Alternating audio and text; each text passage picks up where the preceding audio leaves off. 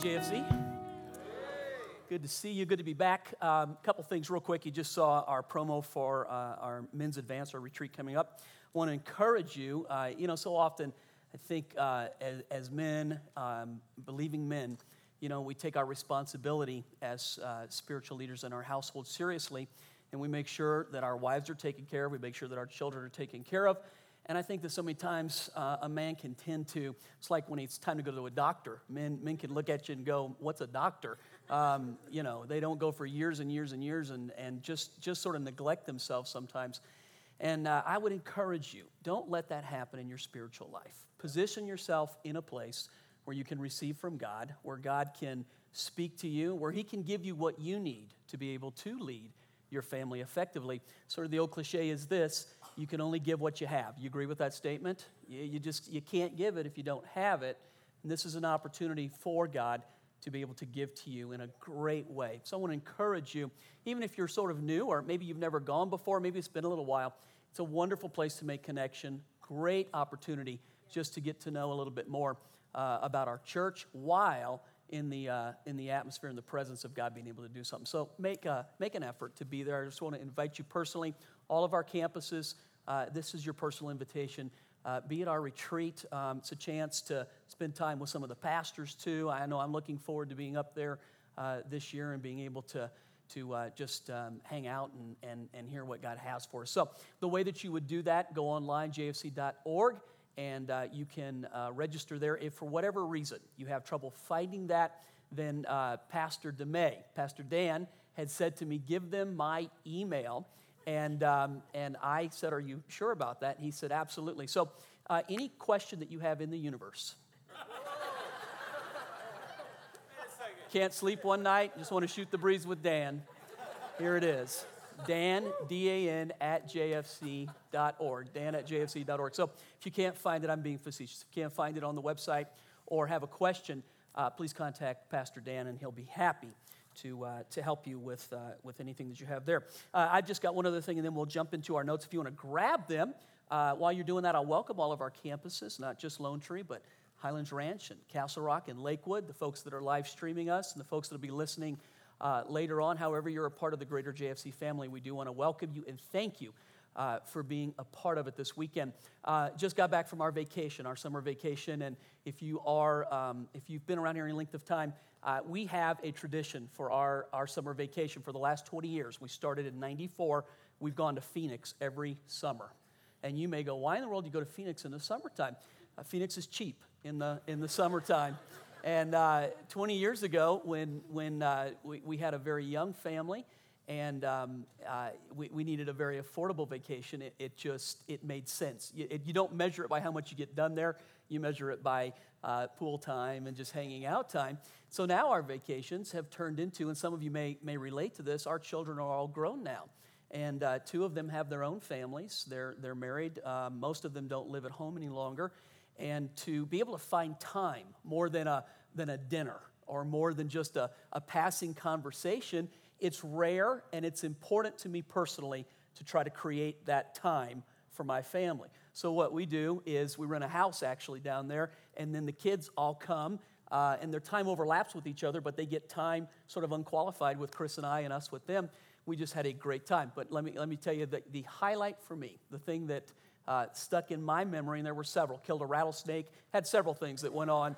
Um, but this was, this was the one we went to. I don't know how many of you remember the Rainforest Cafe. Do you, do you remember what that is? Sort of a. Um, um, a, a, cafe that's styled after the jungle, and they've got animatronic gorillas and elephants and all of that. And it's fun taking the grandkids there because they can't quite distinguish the younger ones between what's real and what's not real. It's that, you know, that panic when the gorillas start to move. And so we, we were sitting there, and you have to go through their gift shop to get in and through their gift shop to get out. And they've, they've set it up just perfectly. Well, we sit down, all of us are there, uh, great big group, and uh, I'm sitting next to my oldest grandchild, Isabel and they come out and they have these little cups in the shape of a frog, and they're expensive. They're about $10 a piece.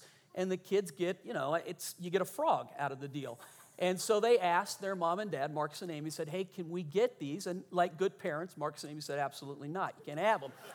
and, and I said, Well, Chris and I were planning on picking up the tab tonight, so would it be okay if, if we let them get it. And they, they relented uh, for, for my sake. And so we got the kids these drinks. And Isabel leans over to me. She goes, Papa, you sure know how to treat kids. And that, that was, that, that, not a better, better thing that can be said to a papa than that right there. Seven years old, and she realizes it already. So good to be back. Um, just excited to be here. Uh, look, look, forward to teaching again, and uh, I hope you're having a good summer too. Let's jump into this. We're in a series called You Asked for It. And if you remember the way that it started, uh, several weeks ago, in fact, a couple months ago, we come to you and said we just felt like we'll let you pick our summer series out, what we're going to talk about. We asked you to send questions into us that you'd like us to address, things that maybe, maybe normally we wouldn't address or uh, that a normal series wouldn't allow for, and we let you decide what our series was going to be. So, all of the things that we're talking about are actually questions that come from someone in one of our campuses someplace. Uh, amazingly enough, uh, really, there were only maybe seven, eight, nine questions they were just asked different ways, if you can imagine that. And that's, that's pretty much true of the way that it goes. I think that, that people a lot of times kind of think the same things, or we're in culture and we're experiencing a lot of same things, so that's where the questions come from. Now, here, here's part of what I put in the notes that I think would be uh, interesting for you. And, and let, me, let me just say this before I go there. I want to thank our teaching team, what allows me the great luxury. And it is a luxury and it is a blessing, and I appreciate being able to absolutely do it. It means so much to me and my family to be able to go on vacation. So I've got a staff that can absolutely just run things so well and a teaching team that doesn't let anything fall down. And I wanted to thank our teaching team, uh, this campus, all of our campuses. Can we just let them know? I think they did an awesome job. So here, here was just a thought. How do you view this series right here? Uh, my question in putting it together was okay, you know, normally we pray, we hear from God, we put the series together with the idea that we want our people to grow. We want longevity and we want spiritual growth for you. In this series, we let you decide that. And a lot of the questions just have to do with culture. How do we respond as believers to the culture or to the things we see in culture? My question inside my heart was okay, this is great to talk about, but does it, will, will people really grow from this spiritually? Is it something that people will grow from? And, and I, I, I, the, the answer to that, I guess, sort of for me, uh, if you said, will, they, will, they, will there just be an explosion of spiritual growth? I'm not sure that that would be how you measure the series, but this is true. Would you not agree that as believers, we have a position and a voice that God wants us to absolutely speak to in this world? And so many times, I, I just put this in your notes, you'll see it right here, that, that what the church refuses to speak to, we give the right for the world to define. You understand that right there? When we shut our mouths about sex and sexuality, what happens? The world immediately fills that vacuum and speaks to it, don't they? When we shut our mouths about how we're to be with other people or how we're to respond to situations, the world immediately, and then they set culture, and then the church is left trying to catch up or to scream, hey, wait a minute. And I'm not sure that that's it all the way. We should be leading it, don't you think? We should be speaking to these things first and saying this is what God's position is on these issues right here and how to work it out and what it means. So I put in this today, we're going to talk about the title of the message to be green or not. To be green or not. One of the questions was, uh, many of the questions were on ecology. That is a, it's a hot button issue in our, our society today. Rightfully so. Much is written about it, much is said about it.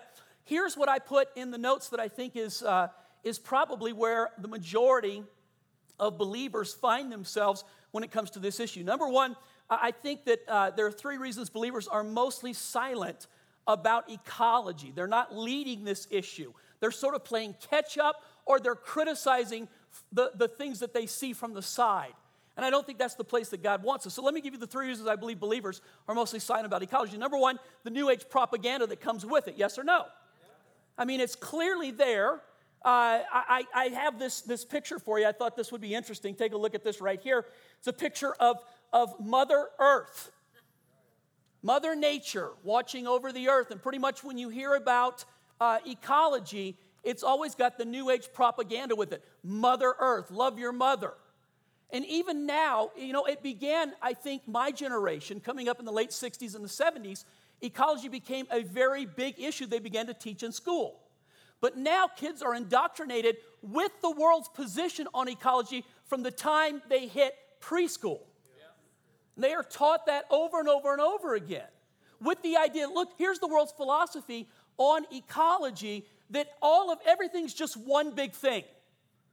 All, all of nature is God. We all fit into it. When we die, we, we go back to nature and to the universe, and it's all just one big thing. And clearly, as Christians, we believe this that there are two things there is God and there is us. And God invites us into that relationship with Him. But it's two separate things. We're not God.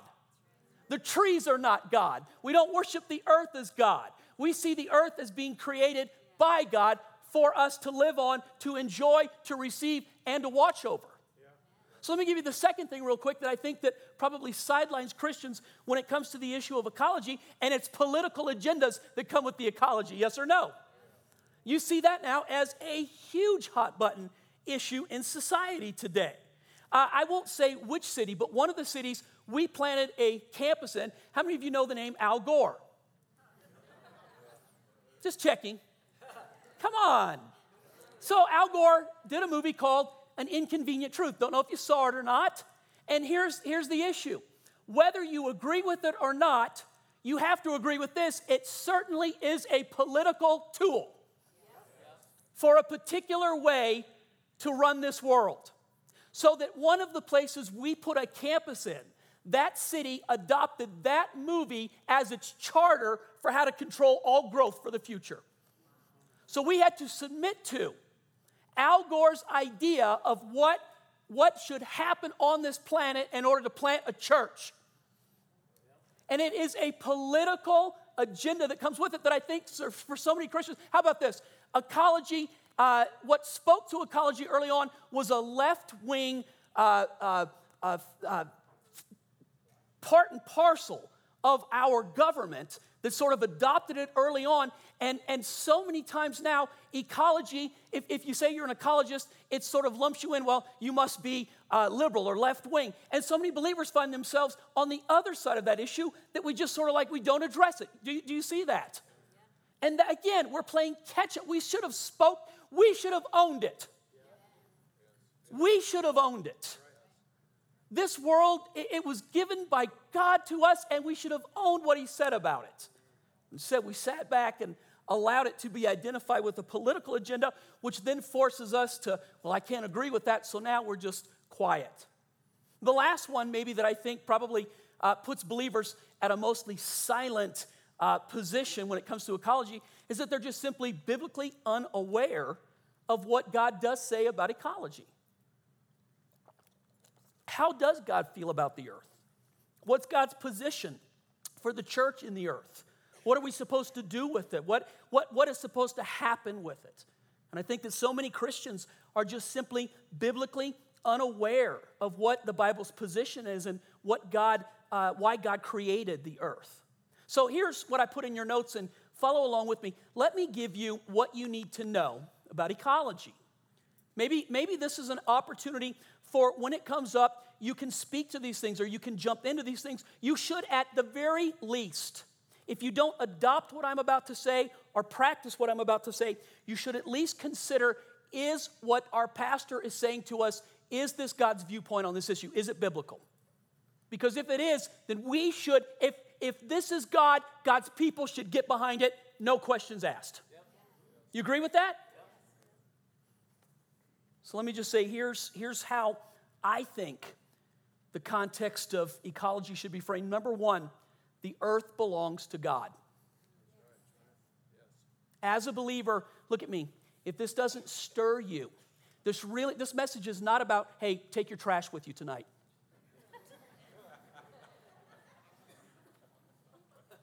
and this message is not go home and recycle, and this message is not going to be uh, reduce, uh, reuse, recycle, whatever. Yeah, I, sorry. it's not that I don't believe in it. In fact, let me tell you a quick story. I don't know if this happens to you. Sometimes I think it's just a ruse that public services Xcel. I have Xcel. They send me a letter once a month to tell me where I rank at with all of my neighbors as far as power use. Does anybody else get that letter? that letter bugs me, man. That letter aggravates me. Because out of 99 people, I'm 97 and that bugs me because I'm trying to do something about it. So let me give you an example. We go on vacation, I turn the air off, not up, off. I shut everything down, I unplug everything. I come back, I get my public service bill, it's the same as it was. And then the letter comes, and guess what? I'm 98. And I was gone. Go figure. I think it's just like, let's just make him paranoid about using anything. So it's not that I don't believe it, I just. So the earth belongs to God. And as a believer, this message will not be just simply go home and do these things so that uh, you know you feel. Here's the thing: if this earth does belong to God, and we are God's people, then we have a responsibility for what we do with it. And this is more about lordship than it is about anything else. So that if you're a believer, look at me very quickly, and you're not stirred up to honor God with what He's given you, your priorities are out of whack. Bottom line if He is the Lord of your life, then what He thinks is important, you should think is important. The earth belongs to God. Psalms 89 11. Look at this really cool scripture. The heavens are yours, the earth also is yours, the world and all it contains. You have founded them. That's a powerful scripture. The earth belongs to the Lord. Let me say this very quickly. If what I just said to you is true, that it belongs to God, and that we then as believers have to consider how we take care of it because it belongs to Him, let me give you two extreme positions if you take God out of the equation when it comes to the earth. The first one is if you remove God from the equation of ecology, then the temptation is to worship the earth as God. Yeah. And we see that all over society today. Yeah. People elevate the earth as it's the issue, it's the thing, it's what we live for, it's what we've got to think about, it's over everything else. And the truth of the matter is, they begin to worship the earth. And there's a scripture. This is nothing new, it's not something for 2014. It's been on this planet as long as the planet has been here. This is Romans chapter 1, verse 25. Paul writes and says, Of the, the popular culture of that day, here's what happened they exchanged the truth of God for a lie. Now, listen to this and worshiped and served created things rather than the creator. They exchanged the truth of God for a lie. They took God out of the equation and they began to worship the things God created instead of the Creator. This is not some new thing for our generation. It's always been here. It's a ploy of the enemy. When you remove God from the equation, then the temptation, one of the extremities is you worship the earth like God. Here's the other one. When you remove God from the equation, when you don't recognize that He created it and that He's over it, it belongs to Him, then the temptation is it doesn't matter, so we abuse the earth. Yeah. So there's two extremes here to worship it as God or just to simply abuse it, not care about it, waste it.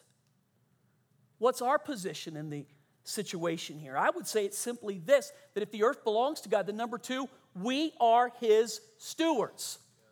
Now, it's an old fashioned word that I know we don't use very much today, but I would put it in the context of if you're a believer, Here's how you look at what a steward is. In Psalms chapter 8, 4 through 8, interesting verse of scripture.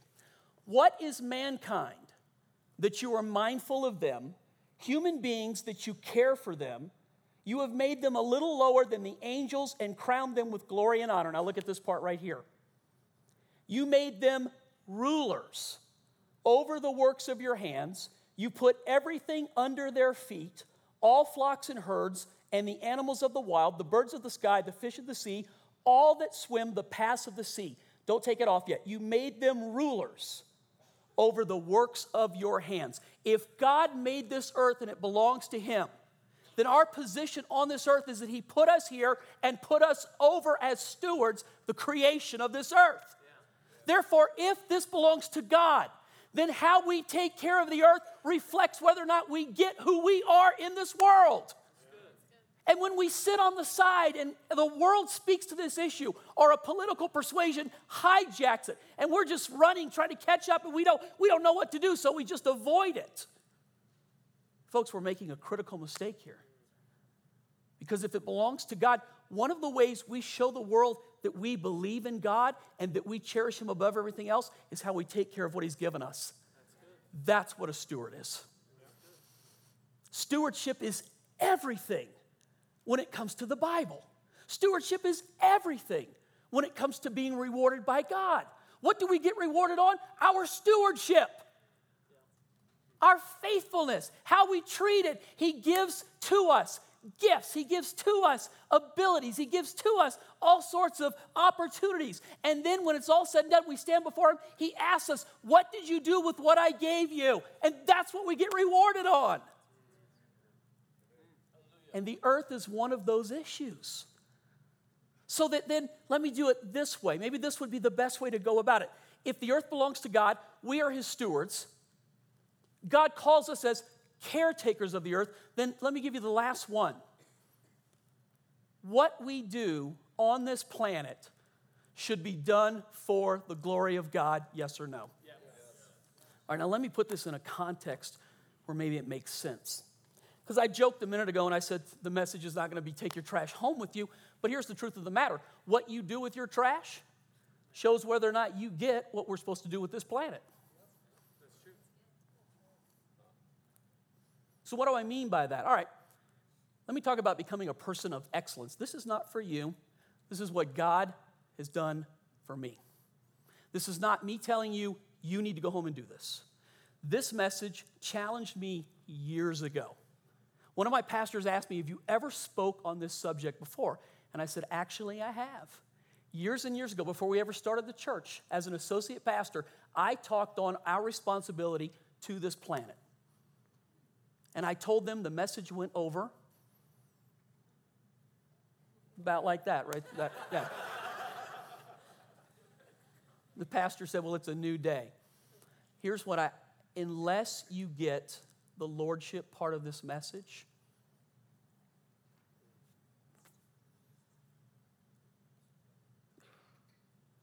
You, you won't, it just won't make sense. You'll put the earth in a context it's not supposed to be in, or you'll abuse it because you don't get it and you don't care about it. Gosh, how would I, how would I say this? Uh, there were just several things several years ago that the Lord began to challenge me to do that if I really got bringing glory to God by how I treated how I treated everything in my life. Let me say it this way. Whatever you conquer, you are now responsible for. And this is where we misunderstand. We think we conquer it and then ignore it. It's like we get a, a marriage. A man wins his wife, and as soon as he gets married, now on to other things. And his poor wife is like, hey, you work so hard to get my heart. Where are you? Well, I'm conquering other. Whatever you conquer, you're now responsible for. God put us on this planet. The word conquer was given to us male and female, conquer it. But that doesn't mean to conquer it, step on it. It means to, hey, put it underneath dominion and take care of it when it's under dominion. Does that make sense? All right, so whatever is in our capacity that, that we're over, we actually are responsible for if you are married, sir, you are responsible for your family. Thank you for that hearty agreement. So let me say this. How do I? I didn't know how, how in depth I wanted to go on this, but I, I will just. How my wife feels how she looks, how she interacts, I see as my opportunity to show this world that I get my responsibility towards her. How healthy my children are and, and their ability to do, world, to, to do well in this world, I see as that, that God gave this to the way that I do this shows people that I get I'm doing this for the glory of God. The way that I pastor my church, the way that I teach, the way that I try to care and watch over, I do it for the glory of God. You can disagree with me on, you, you, may not like my style, but you'll never be able to say to me, you're not passionate about what you do. And I'm not passionate just because I'm an excited person. I'm passionate because I'm doing this for the glory of God. I want you to know, man, this is, this is important because it's important to God. I do this as an act of worship when I stand up here. It's a way that I worship God. So, some of the things God challenged me on when it comes to this issue in a supermarket parking lot. How many of you ever pulled up and the baskets are all over everywhere? Ever, you ever been to that market? Like everyone that's out there, right? You don't need to go do this. But I pulled into a, mar- a, market uh, 20 years ago, and I, here's what I did there was a basket on this side, a basket on this side, one in the front, and I guided my car right in between all of them right? Got out and thought, man, that's a good parking job. Walked away from it.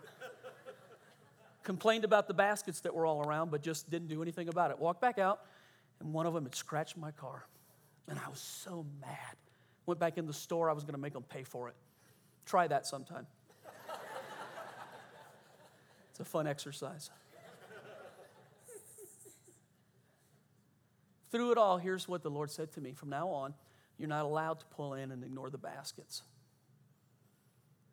Doesn't matter if anybody else gets it, doesn't matter if anybody else does it.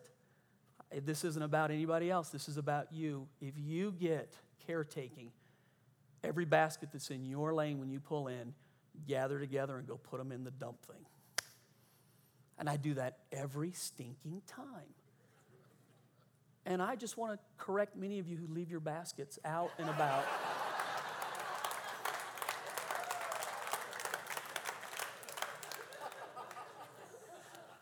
this is, this is the one that really. How many times do you just walk over trash? You just walk over it, man.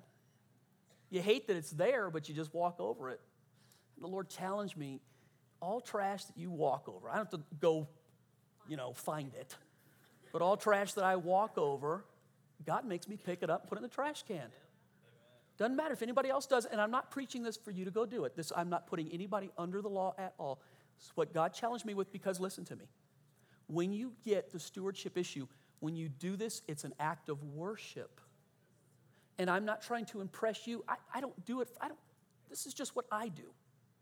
So I do this as an act of worship for the glory of God. I was at the hospital recently, the, the new university hospital out in Aurora.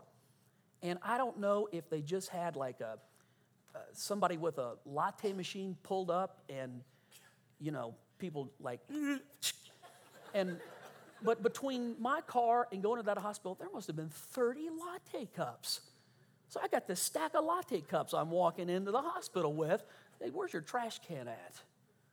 This woman was like what are you doing? So you wouldn't get it. I'm just picking up trash.